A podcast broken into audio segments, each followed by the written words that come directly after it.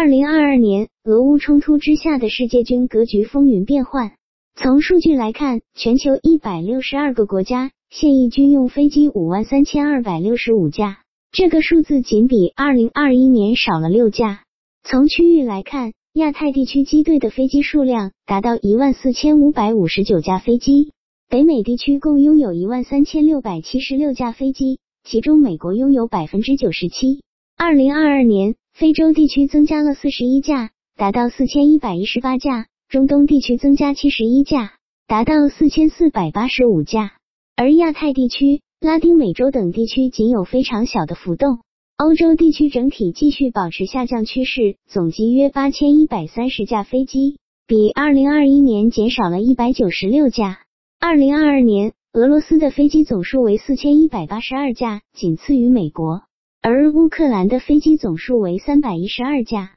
在俄乌冲突的早期阶段，双方战损严重，大量俄罗斯军机被击落，其中包括苏二十五、苏三十四战斗机以及卡五十二和米二十四等战斗直升机。而乌克兰的装备损失规模至今仍不清楚。可以知道的是，损失的部分已被其他国家的捐赠所抵消。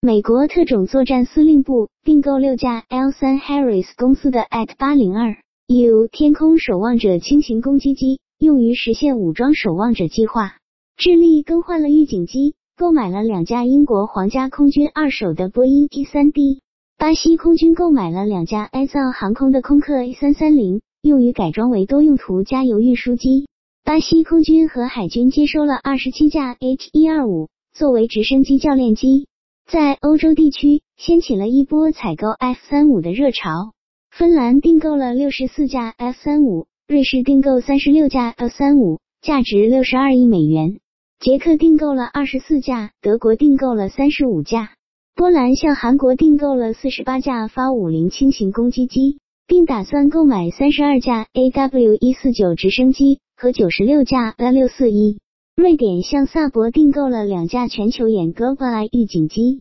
除此之外，欧洲地区的订单情况：奥地利购买十八架 A 一六九 M 型直升机，塞浦路斯订购六架 H 一四五 M 直升机，希腊接收六架阵风战斗机，匈牙利购买十二架 L 三九 N 教练机，荷兰采购五架 C 三九零运输机，塞尔维亚采购两架 C 二九五运输机，西班牙采购二十架台风战斗机。孟加拉国订购了十二架 Grub G 一二零 TP 教练机，巴基斯坦空军接收了数架歼一零拆，巴布亚新几内亚订购四架太平洋宇航 P 七五零四 O 运输机，菲律宾接收了两架 T 一二九攻击直升机，并订购三十二架西科斯基 S 七零，以增强现役直升机的力量。澳大利亚订购了十二架西科斯基 MH 六零二和二十九架波音 R 六四 E。以及四十架 A 六零 M，印度尼西亚订购了四十二架阵风战斗机，